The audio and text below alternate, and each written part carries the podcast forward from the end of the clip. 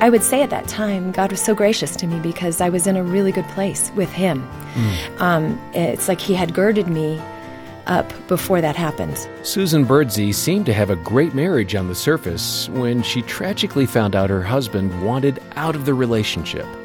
Here she describes how God was with her in that difficult time on Focus on the Family Minute. I don't think I could have survived the way I did. Um, I think He gave me so much grace to deal with it. And it sounds a little bit trite to say this, but it's so true is just laying it all out before the Lord. I mean, being very honest with Him. Uh, that, that first year after my husband left, my relationship with the Lord was so strong. Um, and I, He absolutely was the source of all my strength. Mm. I had nothing. Physically, mentally, emotionally, it was just a mess. A broken relationship doesn't have to be the end of your story. More from Susan at FamilyMinute.org.